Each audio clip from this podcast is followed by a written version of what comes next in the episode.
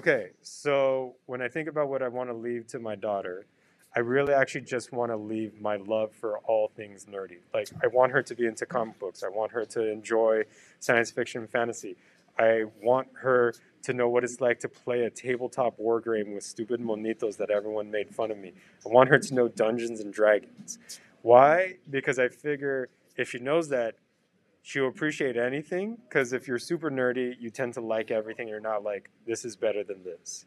So for me, seeing her grow up with all my nerdiness and not having a parent make her wrong for it, that's definitely something that would be generational wealth or generational trauma. The key thing I'm hoping is she looks at me and she goes, Thank you, Dad. I love Star Trek and I love Star Wars as much as I love Godzilla. So, yeah, that's it.